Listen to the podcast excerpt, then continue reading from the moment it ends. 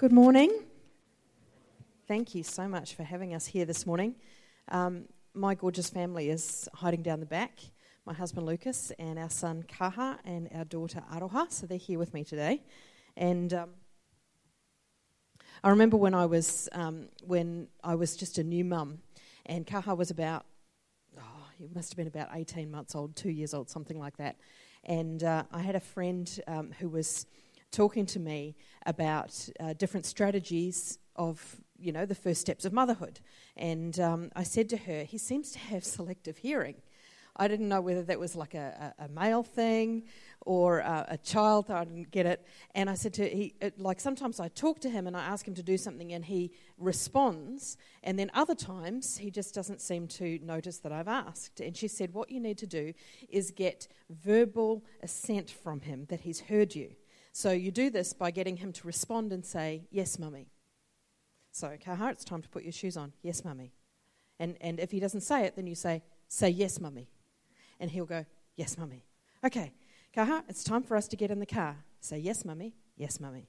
And this is how it went. And it became this sort of pattern in our home. And I remember one time when he was about two and he was having his afternoon nap and, uh, and he was in his cot and... Um, And then he called out for me from the end of his nap. He'd woken up and he called out and he went, Mummy. And I went down to his bedroom and I, I walked in and I said, hi, darling, how was your sleep? And he said, good, thank you. And then he goes, Mummy, it's time for us to go to the park. Say, yes, Kaha. And I thought, that is so delightful and cute, this response from this kid where he's just kind of going, well, that's what you do if you want something to go your way. And as I um, and as I, I heard this cute little moment, and it was one of those, oh, sort of moments as a mum for me, at the same time, frankly, there was a little prod by the Holy Spirit. Because I felt like he said to me, you do that to me. You do that to me. You say that you're going to live a life that's obedient to me, but sometimes you turn around and you say, oh, Lord, it's time for this to happen in my life. Say yes. Say yes, Heather. You know, and that I would actually sometimes even approach the Lord God with an agenda of my own and expect that somehow he was going to respond to my whim or my demand or my call on him, yeah? And it was this moment in time where I kind of had this gorgeous mother moment, but also a profound daughter moment as a child of God. And one, one of the things that I want to just, I, I guess, open up with today for you, you already know in a large part to what we're talking about, what we're going to be talking about today. And there is a degree to which sometimes people might think to themselves, okay, I don't need to hear this, I'm going to switch off. But we're going to be listening to the voice of God today, and we're going to be reading his word. And I want to challenge you today to be open to what he might be saying to you. So we're going to start by having a look at Deuteronomy chapter ten. And uh, we're going to start from verse twelve. Now, just for a little bit of context, uh, when Israel uh, were brought out of Egypt and sent out into the wilderness, there was a specific task that God had at that time for them before he let them enter the promised land. And that was, he wanted to form them into a nation who was like him. He wanted to uh, make them into this people of God. He's going, I have chosen you, I am your God, you will be my people. And then he gave them a law that they were to live by. And the reason that he gave them the law was because he wanted for them to understand that if they started to live on those lines and along those um, rules and regulations, then they would start to represent his character. He wanted for them to be able to say, Yahweh is our God, and this is what he looks like. We're a representation of who he is. And so he uh, he sends Moses up to Mount Sinai. You know the story. He gets the uh, the tablets. He comes down, he's got the law of God, and then he starts to read this out. And and as the people listen, they accept and they want to be like this. And it's fascinating because often what we do is we boil the law down to the Ten Commandments, which is actually only a tiny little part of it. And uh, and the Ten Commandments were there. They were actually causing, well, the, the whole point of the Ten Commandments was to cause the people of Israel to become free representations of who God was. So God put things in there that sound to us to be ominous, like you must keep a Sabbath day, I mean, how terrible is that, right? Well, we have to remember these Israelites had been in slavery for four hundred years. They'd never had a day off. So when God comes along and he gives them the Sabbath, he's saying, here's a gift to you. You actually need to rest. It's important for you. So he, he gives them this law, and Moses begins to unpack it throughout Deuteronomy. And really the whole point of the law was, you will be representations of my character. This is what God was trying to do. And so he's saying there's nations all over the earth who have different gods, who are cruel, dictatorial, out for themselves, but I am not like that, so I'm going to give you a law so that you can become people who represent me to the world around you. In Deuteronomy chapter ten, and starting from verse twelve, it says, "And now, Israel, what does the Lord your God ask of you but to fear the Lord your God and walk in obedience to him, to love him, to serve the Lord God with all your heart and with all your soul, and to observe the Lord's commands and decrees that I am giving you today for your own good." I love that. And we often, we so often think about law and rules as being something that's not for our good. Actually, he's saying, no, these are for your own good. And then further down from verse seventeen, he says this, "He defends the cause of the fatherless and the widow, and loves the foreigner residing among you, giving them food and clothing. And you are to love those who are foreigners, for you yourselves were foreigners in Egypt." Now what he's doing here, and what Moses is talking about when he's discussing who God is, and he's he's giving them this call, and he's saying he defends the cause of the fatherless and the widow, and he cares he cares about the foreigners who are living among you. He's actually setting themselves, setting this uh, this nation of Israel up, so that by the time that they get to the promised land, they're going to have principles in which to live, by which to live. They're going to be representations of who God is. He says he defends the cause of the fatherless and the widows, and he cares about the foreigner residing among you. Why? Because you were foreigners once, so therefore you need to be able to be the people who care about those people as well. And he talks about three groups of people that God wants them to care about: widows, orphans, and foreigners. And it's critical that we understand the reason why he picks out those three groups. It's because when they get to the promised land, God is going to give them land. And he's going to give them land, and they're going to apportion it according to tribe, and then to clan, and then to family. And they're going to be able to care for themselves. They're going to be able to provide for themselves. They're going to have this rich land that is going to produce crops, and they're going to be able to flourish as a nation and as individual people. But there are three groups of people who will not be able to do that: widows, orphans, and foreigners. Because they're not going to inherit actual land. And so in this place, in this time, while they're out in the midst of, of the outback of the wilderness of Sinai, this is the time where God is wanting to say to them, I want to make sure that you care about those groups of people, the ones who can't look after themselves, the ones who, when you get to that land and you get your inheritance and you get your place, you need to ensure that you have it stuck in your mind that my character is to care for the orphan and the widow and the foreigner, the one who cannot care for themselves. And so he establishes this straight up with them and gives them this mandate to be people who are representatives of his character to a broken and a dying world. In Deuteronomy twenty-four, verse nineteen, he says it again, "When you're harvesting in your field, and you overlook a sheaf, do not go back to get it. Leave it for the foreigner, the fatherless, and the widow, so that the Lord your God may bless you in all the work of your hands." So he even puts a, a promise on it, yeah? And further on in, in uh, the Old Testament, we see again and again this callback, this hearken back from God's heart to the people of Israel. He is a father to the fatherless, a defender of widows is God in his holy dwelling, it says in Psalm sixty-eight, verse five. Psalm, uh, Psalm ten, verse fourteen. "But you, O God, do see trouble and grief. You consider it to, and take it to hand. The victim commits himself to you, and you are a helper of the fatherless." Psalm eighty-two, verse three. "Defend the cause of the, of the weak and the fatherless, and maintain the rights of the poor and the oppressed." Proverbs twenty-three ten, "Do not move the ancient boundary stone or encroach on the fields of the fatherless. Jeremiah seven, verse six to seven, if you do not oppress the alien, the fatherless, or the widow, and do not shed innocent blood in this place, and if you do not follow other gods to your own harm, then I will let you live in this place, in the land I gave your forefathers forever and ever.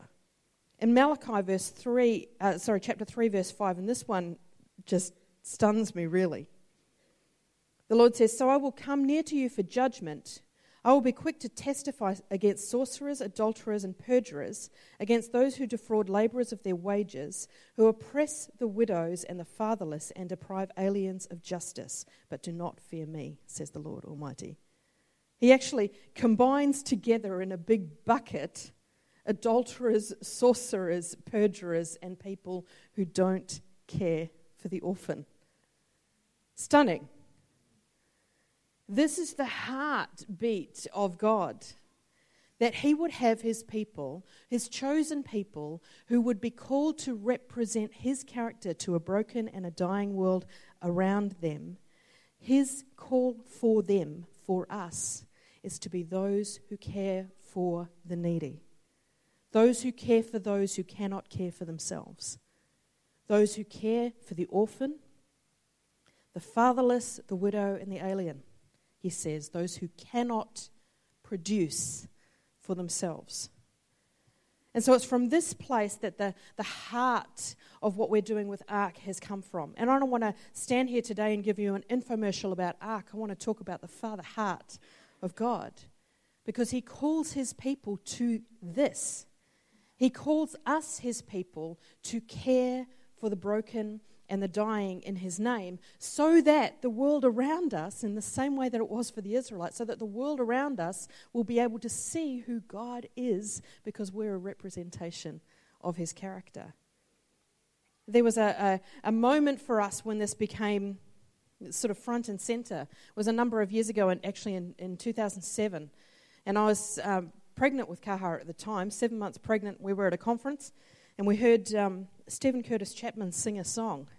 And uh, I wasn't particularly a fan. I, I if we'd had uh, smartphones at the time, I might have been flicking through Facebook. I don't, I don't know. I, smartphones didn't exist in twenty, in two thousand seven. This is how I know. And um, and and so we were sitting there, and he got up and he started to sing his song, and it was about the adoption of his daughter from China. And there was something that gripped me in a way that not many things have gripped me before in life. And we had a conversation afterwards about it, and Um, we decided together that this was something that God was wanting to call us into, and it was the beginning of a journey that showed us and opened our eyes to the plight of kids in this country who are desperate for people to take them in because of substance abuse, because of family violence, whatever the situation is. Kids have to be removed from their family of origin, and they're removed by the government, but there's so often nowhere for them to go. And so we heard about this, and we learned that even now there are forty-eight thousand children in this nation who will not sleep in the bed of their biological parent tonight. forty-eight thousand. There's only twenty-three thousand registered carers. And there's one point six million Christians.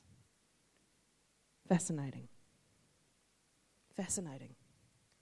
And so we looked around and we went, okay, Lord, who's doing something about this? You know, who's starting to raise the profile of the need for God's people to step in and be the, the response now to the fatherless? And we didn't find anyone. We didn't find any Christian organizations across the country who were wanting to step in and see a difference made. And so we reluctantly but obediently put up our hand five years ago and decided to step into that gap, and that's what we do. There's a, a moment in time in Scripture, even though you can see all the way through the Old Testament that God's people got it wrong, and he keeps reminding them, you know, care for the orphan and the widow, care for the orphan and the widow and the alien. He keeps telling them all the way through the Old Testament, reminding them, bringing them back to that place, and it never seems to settle. I mean, they do it, but they don't. And always, I guess, as humans, when we're under our own steam, we always tend to think about number one. That's why God's people have such a profound importance in our society, because he calls us to think about others and not about ourselves.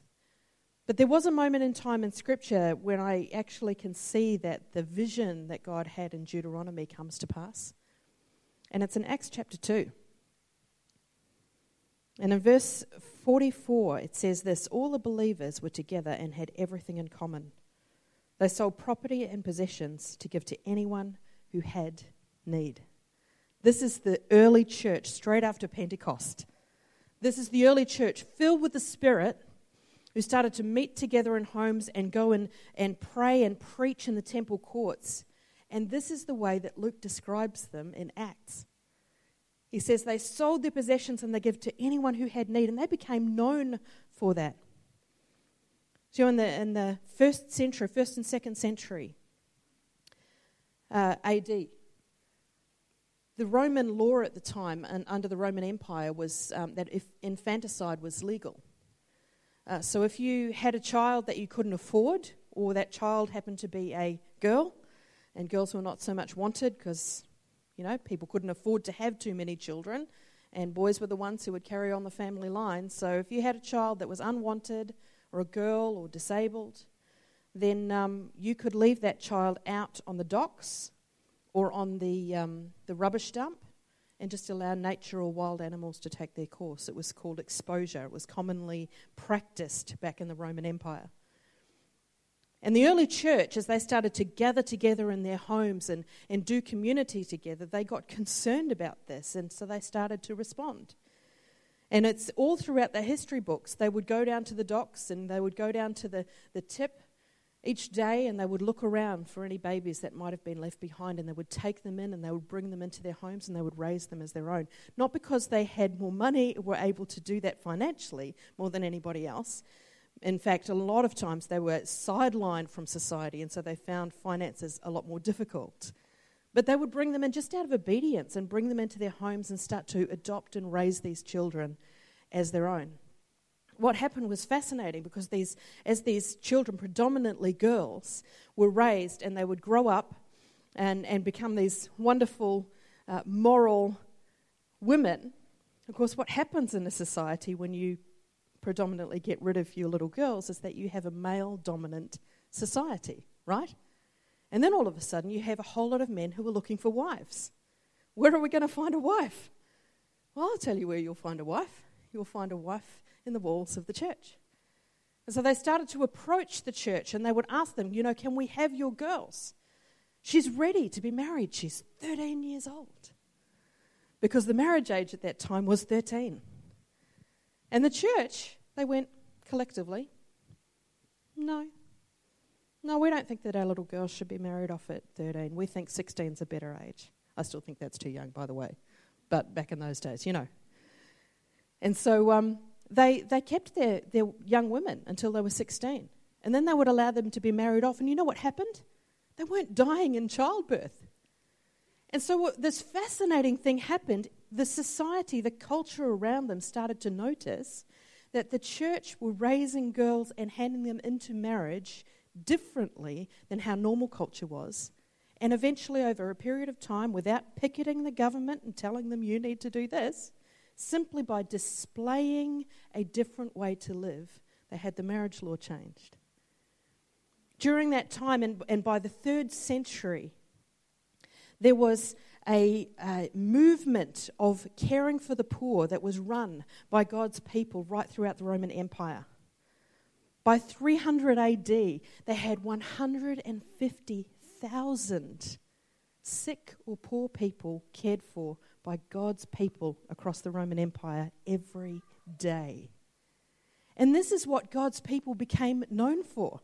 There was actually even an emperor, a Roman emperor, Julian, who hated the church. He hated Christianity, and he was right into paganism, loved paganism, didn't want for God's people to grow and start to influence the society. But he wrote a letter that we have um, in posterity. He wrote a letter to his pagan high priests complaining about the church and their charity. And this is what he said: these impious Christians not only feed their own, but ours also, welcoming them in with their agape.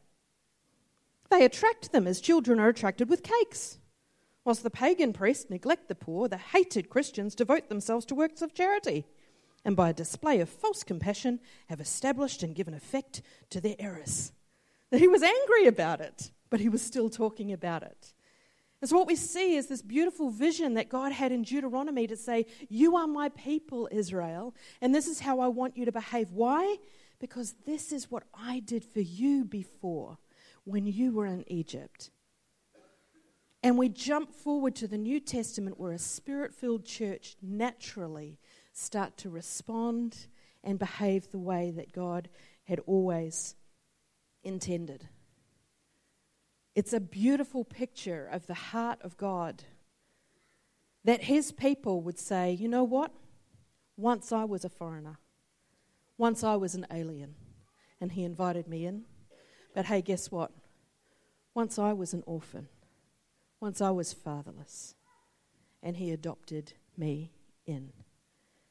In James one twenty-seven, this is Jesus' brother writing, he says, religion that God our Father accepts as pure and faultless is this, to look after orphans and widows in their distress and to keep oneself from being polluted by the world.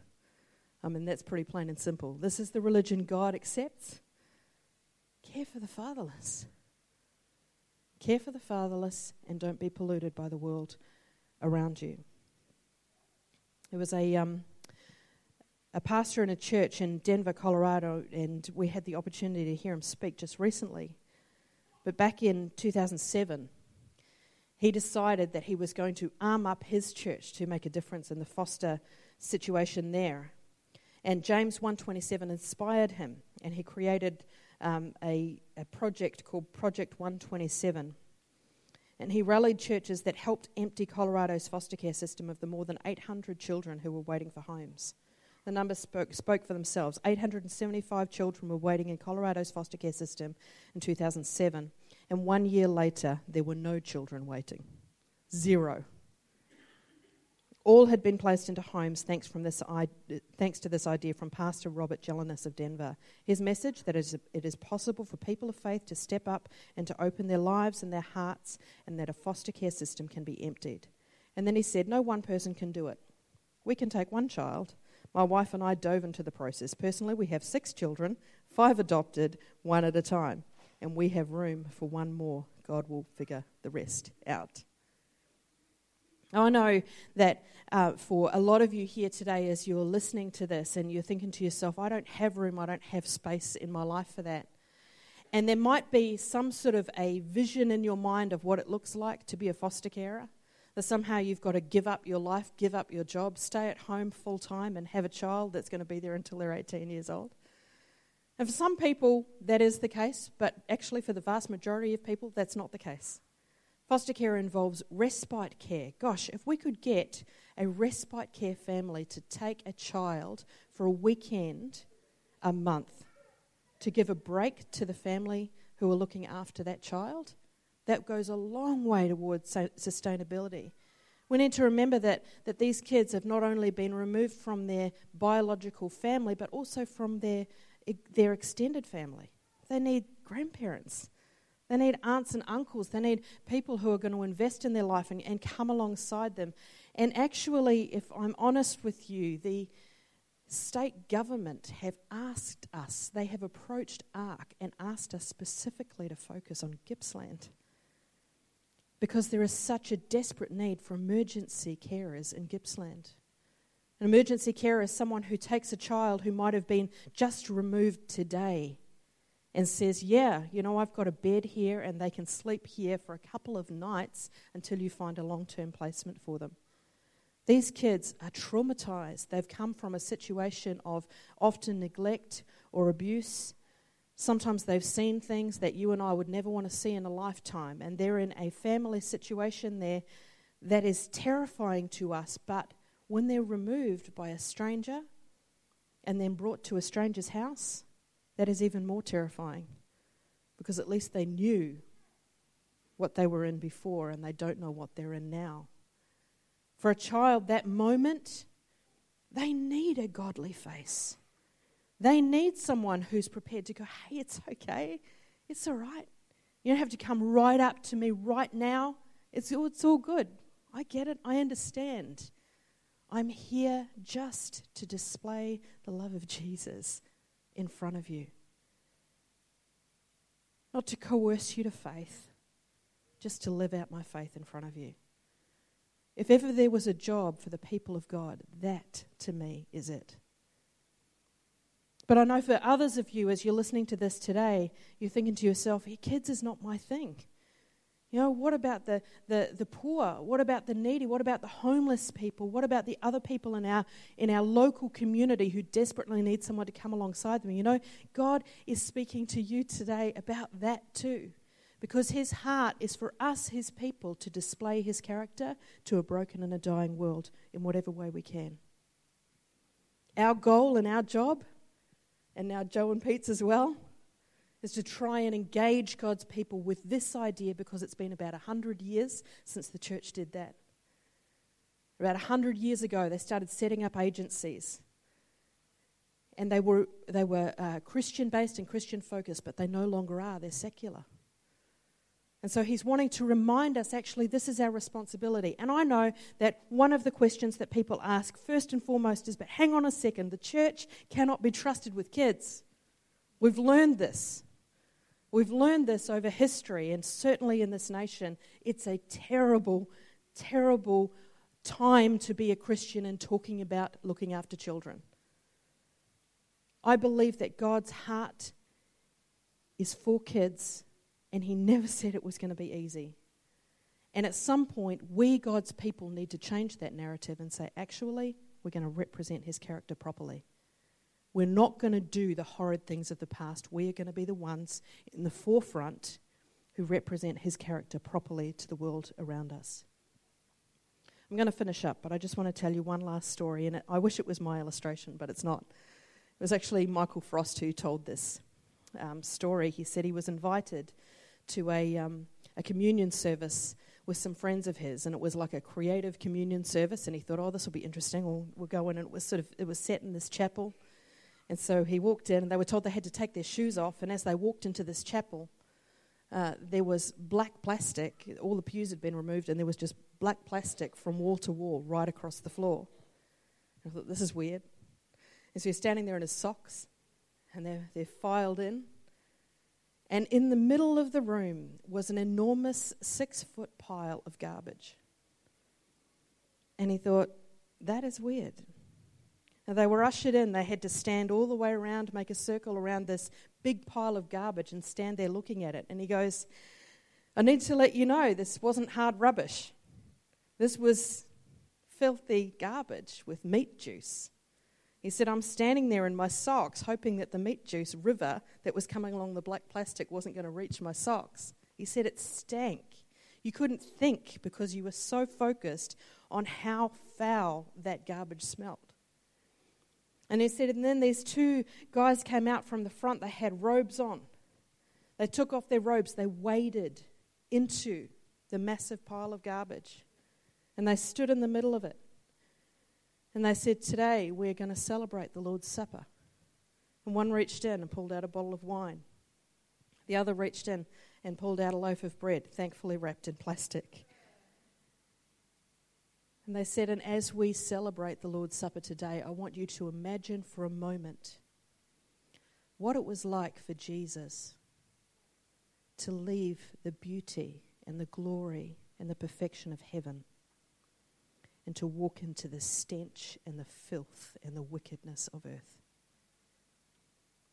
And such was the passion that compelled him to want to be incarnate, to be God with us in the middle of our sin and our filth and our wretchedness, that he would choose that, that he would choose to leave the comfort of heaven to be in the filth of earth for us.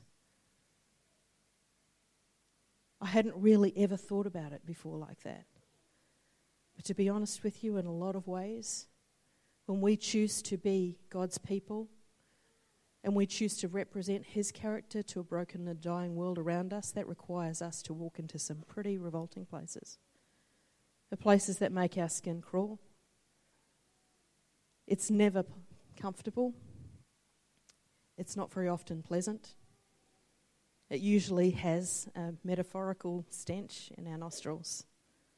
And yet that's what it is to represent God's character, and that's who he has called us to be.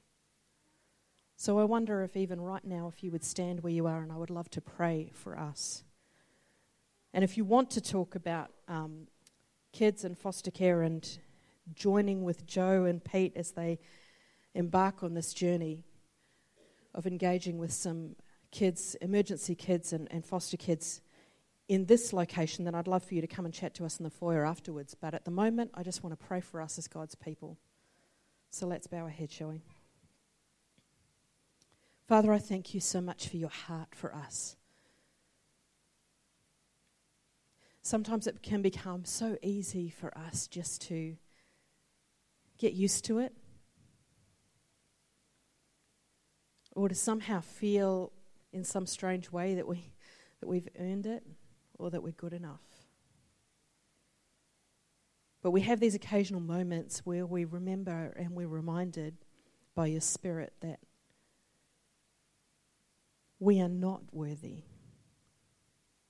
and we are not good enough, and we have been made holy simply because you chose to come and to wipe our sins away, because you chose to come and to make us holy. That everything that is good and everything that is right about us is only there because it has come from you and has come from your grace. And that is such a profound and wonderful truth, God, because it spurs us to action. And so, Lord, I want to pray for my brothers and sisters here today. And I want to ask in the name of Jesus that by your Holy Spirit you would convict, that you would give each of us a way forward, that you would give each of us a vision and a heart and a step to take that will cause us to become even more integral and closer, stepping closer to what it is that you would have for us as we strive to be your people, as we strive to be people who represent you to the broken world around us. Well, we live in a, a culture and a society that doesn't think much of your people. And there's reasons for that. And there's also a lot of th- a lot of stuff that's said that's not fair.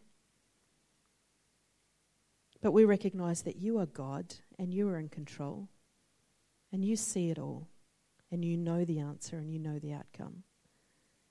And our goal and our desire and our heart is to live lives that are obedient to you so that you can change the hearts of people. And so we stand here, Lord God, today with open hearts and open hands before you. And our answer to you today, Lord, is yes. You speak, and we say yes. And I pray, Lord God, that you would give us the co- the courage to be obedient. And we thank you for what you're doing in the matchless, beautiful name of Jesus. Amen.